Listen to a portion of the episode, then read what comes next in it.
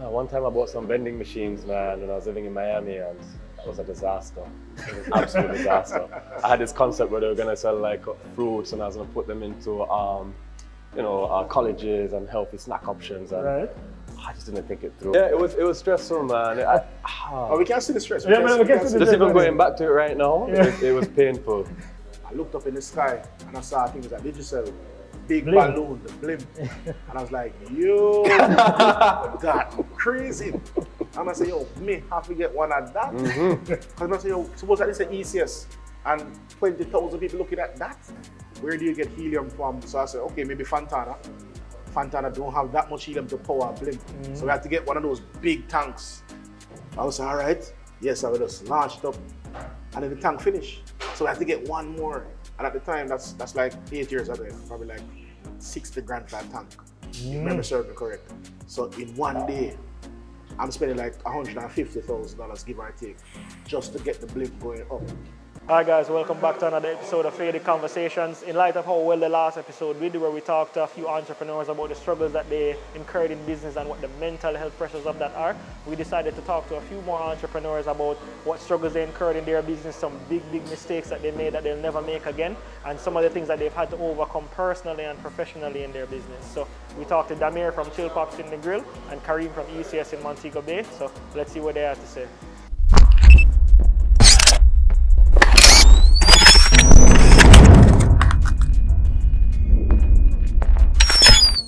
Like young entrepreneurs like us, is there any other business that you see now that you have that you look from afar and say, oh, you have a lot of respect for that? Yeah, man, definitely. Plantation smokers, I would say. Cool. I'm very respectful. 100%. Yeah. 100%. What I've seen. Absolutely. I watched that journey. Absolutely. Because it's something that reminds me of myself in some ways. You know, I'm aggressive, I'm go out there and get it done. Yeah, he. Yeah, we know about him. Yeah, man, he. Yeah, the man. Experience, him. Yeah, man, he strategically did everything perfect, I would say, or next to perfect. And as I mentioned him, and I was talking with him too, one of the decisions he made during the pandemic as a strategy was to decide to stay home. Yeah, just stay home. And if nobody not coming, stay home, because you create this nice brand, you know, it looks good, and then... And I think February. Yeah, he opened a week before, I think a week or two before the pandemic, and did a big launch, and then boom, the pandemic, so... Like the strategy he had behind that, and then to where it is now, and I know if the place was open, he would probably have 2 more plantations up by now. But I forget we've had half to him. Yeah, man. Cool. Really respect him, and even this man right in front of me here, Mr. Chill Pops. Say, yo. You know, I've watched his journey from start to finish. From him link me and say, yo, I have this concept, and I say, yo, what you talk about? I say, what you talk about? Like, what do you mean by icy pops with rum? I say, all right, so it's so different, it's so like you can't wear it, but I couldn't see it. There we go. And then I watch this man build out this place, and I say, yo, this place look cute. Yeah. And I think everybody would agree with that, with the aesthetics of his location. Yo, I don't know if it's the biggest, I can't pinpoint what's the biggest drive for in his business, if it's the marketing that him do, or his actual product or maybe it's a combination of both. It has to be everything. The product, experience, and obviously, well, service and experience, it's an experience. But you have a good product and you have a good service. Yeah. I think in Jamaica, that's really, that's true. It's always, that's rare. What I find is that we are very, oh God, I don't really want to say this about our people, but I usually say that in Jamaica, you have probably like 6 to 8 months to make it work. And then when the initial hype is there, and you have to reinvent yourself. Oh my God, you know what? It's so funny because I watched that, and in my head I was saying the same thing. I was like, I know that even when you open a new business, you're going to get that, you're going to get that. You have a window. Yeah, you have a window. Yeah, you have a window. And if you don't reinvent yourself or do something amazing in that window, people will just gradually start to fall off and all those kind of things. Yeah, 100%. And yo, the fact that you maintain a business, a novelty product like that consistently and grown it is. Well, I will say this much. You see, next week we are reinventing ourselves, and we're doing some more additions to the Negro location. But bro, you know, we had this conversation. You know, you have to do it. You have to do it. It's the only way. That's good. It's the only way. Anybody you seen that you definitely said to yourself? McDonald's. McDonald's. McDonald's is the business that you definitely. Why McDonald's? So you know, prior to Chill Pops, obviously. My brother and I, along with my mom, we had the little restaurant on the beach, and that taught me a lot. And if it taught me anything about systems, automation, and scaling, mm-hmm. I would never do a restaurant again. Okay. I wouldn't.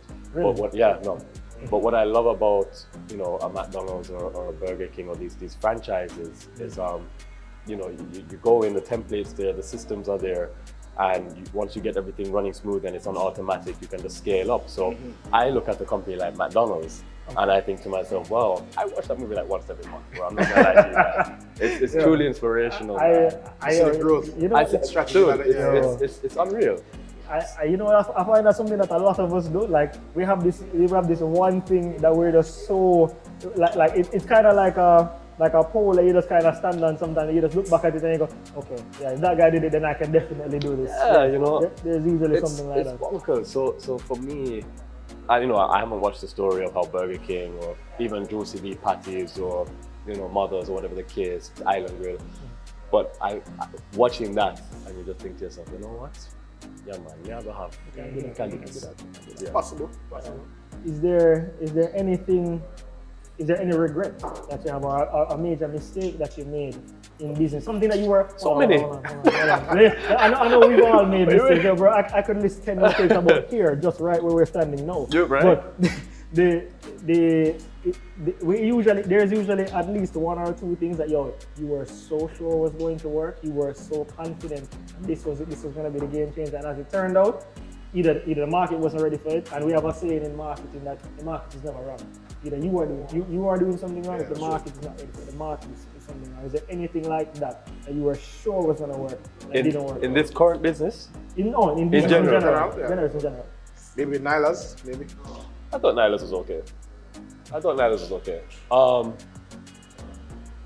One time I bought some vending machines, man, and I was living in Miami, and that was a disaster. It was an absolute disaster. I had this concept where they were going to sell like fruits, and I was going to put them into, you know, colleges and healthy snack options, and right. I just didn't think it through. Oh, well, no, you have to tell me a little bit more about that, because, all right, so a vending machine to me is actually a business model, right? Like, that's what I thought. Especially on colleges and everything, like, yeah, it's like, what happened? I never had a vehicle that I could move these big vending machines with, number one. Yeah. They're actually... the bins? Yo, honestly, it was just a blip bag. Carrying on a road where everyone was right now. Yeah, it was stressful, man. We can't see the stress. Just even going back to it right now, yeah. it was painful. But yeah, I jumped on something because it was a good deal. Mm-hmm. So I went to like a government website where they were auctioning off these vending machines. And I thought same thing, passive income, whatever the case, or refill them. Cool, and I'd brand it and everything, and right.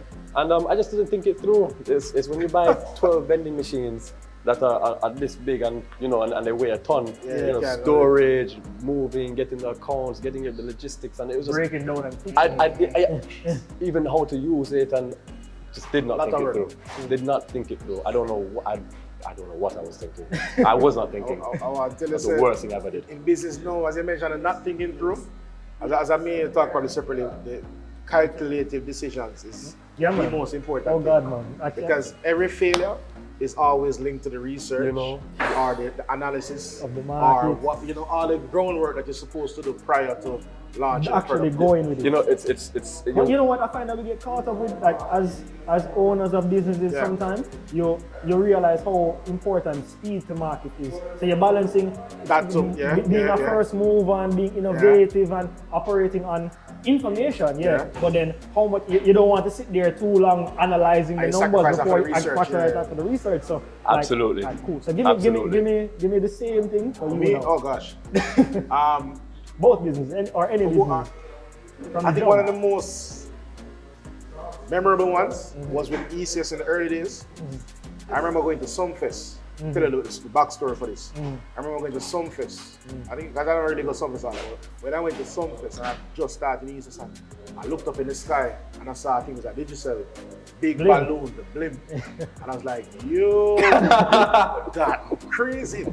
And I said, yo, me have to get one at that. Because I said, yo, suppose that is an ECS and 20,000 people looking at that.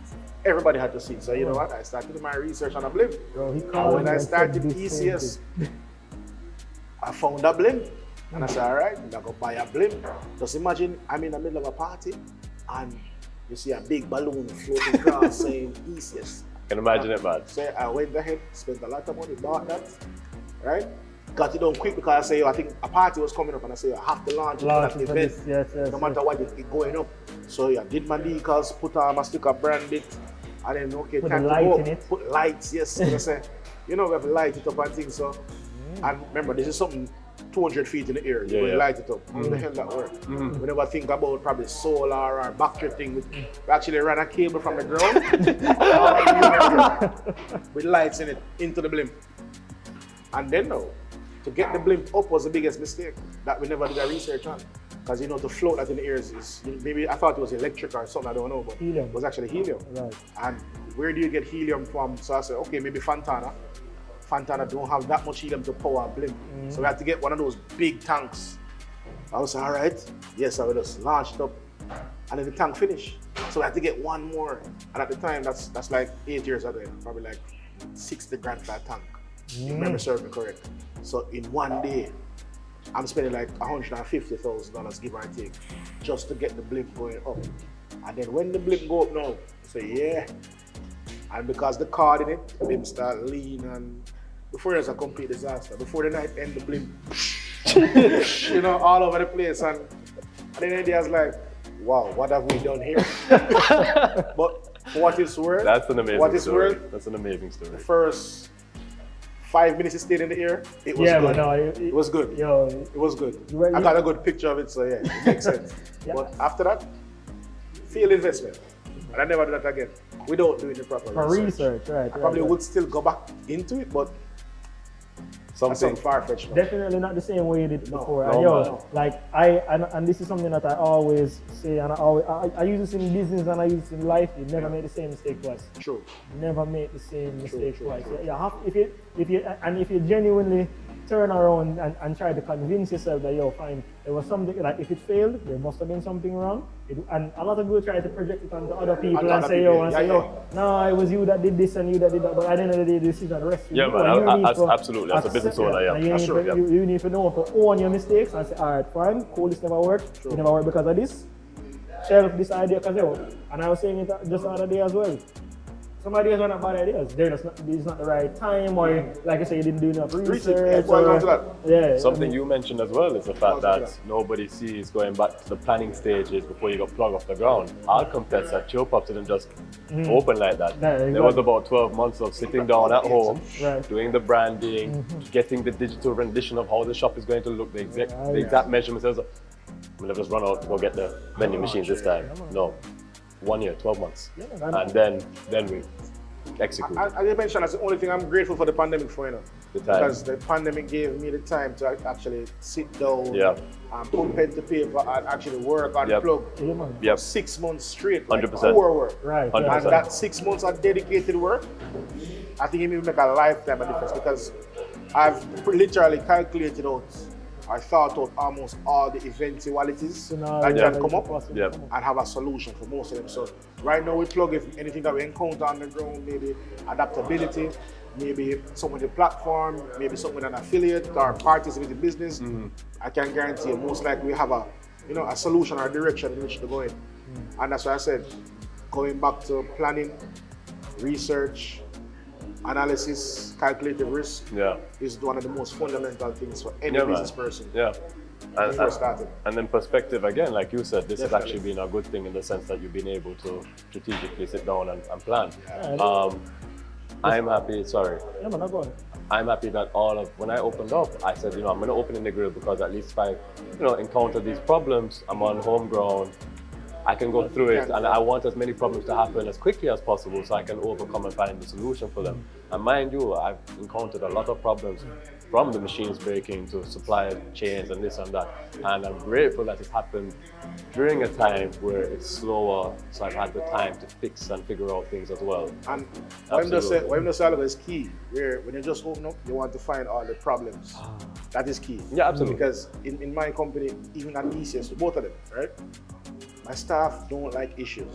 No. Like if a customer complains about something or something going wrong, they take it personal or whatever the case. For me, as an owner, that's what I want to hear. Every time something goes wrong, I try my best to find out what it is and dig very deep, because that's how you navigate, that's how you pivot, that's how you learn. That's how you learn. You have listened to the market. Exactly. Yep, and the quicker you learn that and the quicker you make the adjustments, you've ruled out almost all the negative eventualities. Yep. Yep.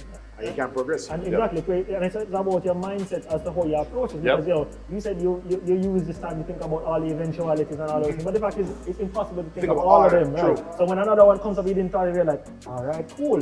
This is another one, cool. How can we piece this problem? I mean, that's my mentality about this business. I mean, I've already said this to you and probably a few other close friends. Like, I want to one in Miami and New York, UK. But I want to get this one right, because if I get this one right, 100%, then you know, I'd want to make all the mistakes here, my home ground, where I know I can call a you or a Lincoln or a Mark and say, yo, bro, I need this and this done, I need this and this fixed, all of those kind of things, and make sure that the foundation is right.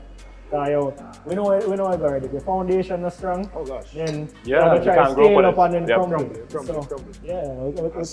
Scaling is a different level. I give you a joke. I know you asked about going back to vending machines, but this is probably one of the scenarios that you didn't want to happen when you start a business. Dream Weekend is coming up.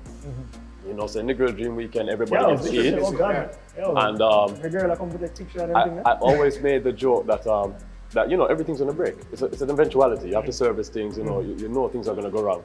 And the machine that makes the products broke 1 week before Dream Weekend. Wow. And I was there like, yeah, man, I knew this was going to happen. Just didn't think it was going to happen right now.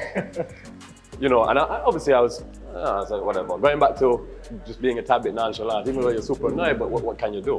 And then it's not like I can call China and just be like, yo, send me down the path that I need to fix everything. So, you know what I mean?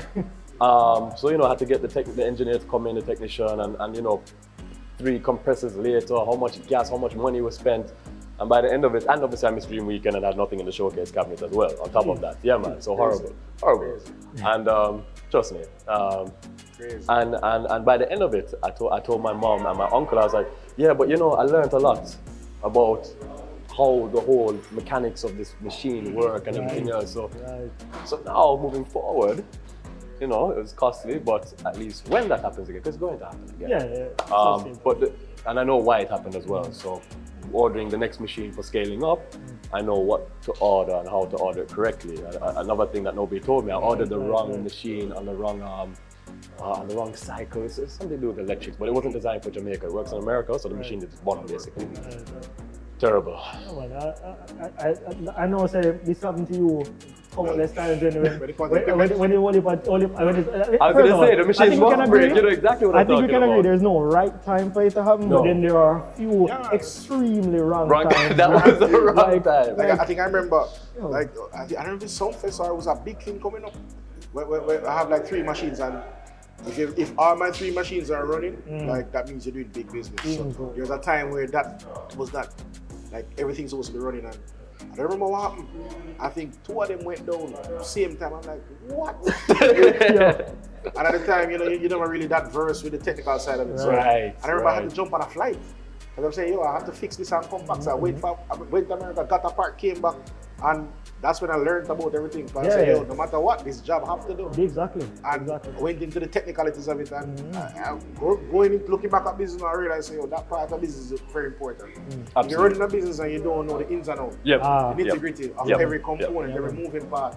You know what I mean? That will break it down in minutes. Absolutely. Everything can be going perfectly fine, and it's in the moment you go, and then yo, your response time to that is key. I mean. But in the printing business, Imogen, I think I called you February 2nd. Valentine's Day is a big time for us, bro. And the printer died. The printer just stopped printing, and we could not figure out how. This man, I pick up the phone and call for everything with the machine, because yo, he has probably gone through it already, and that's a big thing as well. They are friends in business. Call their phone. Don't hesitate to call their phone, because more than likely they have some advice to give you, bro. You sit down there. In trying to agree that yo, this problem cannot be fixed, yo, can this be fixed? Do I need to get a new one and then decide that very quickly? That is, in my opinion, one of the very, very key things that a lot of business owners have to focus on, because you will spend so much time trying to fix a problem that you have to weigh the time value between fixing it and just going a completely different direction. And then your business model, like you said a while ago, when you mentioned the restaurant, the reason I didn't like the restaurant is going back to exactly what you said about you have to be able to know the ins and outs of your business. If your chef turns around to you and says, you know what, boss, my grand, you know, I can't go in the kitchen and start cook up everything, but I can tell you one thing about my business currently. There's no member of staff, maybe my accountant, that, and even then, that I cannot do their job.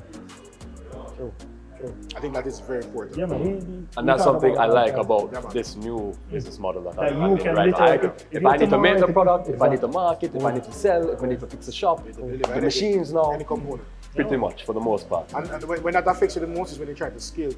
Yes. So when they try to scale and automate the process and put other people in charge, if you don't know what their function and job role is supposed to be, how are you going to manage it? Exactly. So you have to be first hand with everything. Exactly, you have to know what their deliverables are and say, oh, okay, cool. How long does it actually take you to do this? If they can turn around and tell you 4 hours to take something like this and know what to do, how would you really know if it makes sense or not? Right. Yeah? And that is one of the things that I know is make or break for a lot of people. In all honesty, there's been quite a few businesses that friends have come to me about and looked at it, looked at where the market was pre-COVID and during COVID, and I realized that it had so much potential. Problem was their dedication to investing into the time that was required. Because one thing in business is when you're working for someone, it's a 9 to 5, that's fine. But when you become an entrepreneur, it now becomes a 24/7 shift. So most persons won't have that level of dedication to wake up first in the morning, check their budget or check their numbers or check their inventory or do what is required before they even go on social media. Do what is required throughout the day. Do what is required when it becomes time for in the evening to not link up with friends or family. So there have been so many businesses. Even recently, a friend of mine started an assistant company where he offers assistance, personal assistance to different entrepreneurs or to companies. And what was required was proper time management, scheduling, everything. But the person felt as if they should have been given a schedule to just follow through. And it failed. But when you look at it on a level of coming from a corporate level or coming from an entrepreneurial level, if you have a personal assistant that you can WhatsApp and they handle your time management, it makes your operation completely smoother. So one of the hardest decisions I've ever faced. Currently, my mother handles a business by the name of KER Marketplace, and with how the industry is operating, you know, I'm giving her certain sales support, certain marketing support, especially from my experience within the company that I work for. And one of the most difficult decisions is the fact that her products have to be, she has to increase her price on a weekly or bi-weekly basis based on what's going on with the industry. And it puts her in a position where having new customers, they question the entire setup of her business. If they are being robbed, if she's being too greedy. So that thin line of communication comes into play where when she's advertising, she has to also advertise what's going on within the market without saying, this is KER. So she sees, so I will see certain thing on a social media post talking about the price of grain, or what's going on with pork, the shortage of pork. And I will pass on that information to her so she can use Imagen to create a graphic that promotes, you know, with what's going on currently with COVID, the price of grain is going up by 12% every month. You cannot balance it. So at the same time, you're providing knowledge to your clients, to your customers, which is what is needed.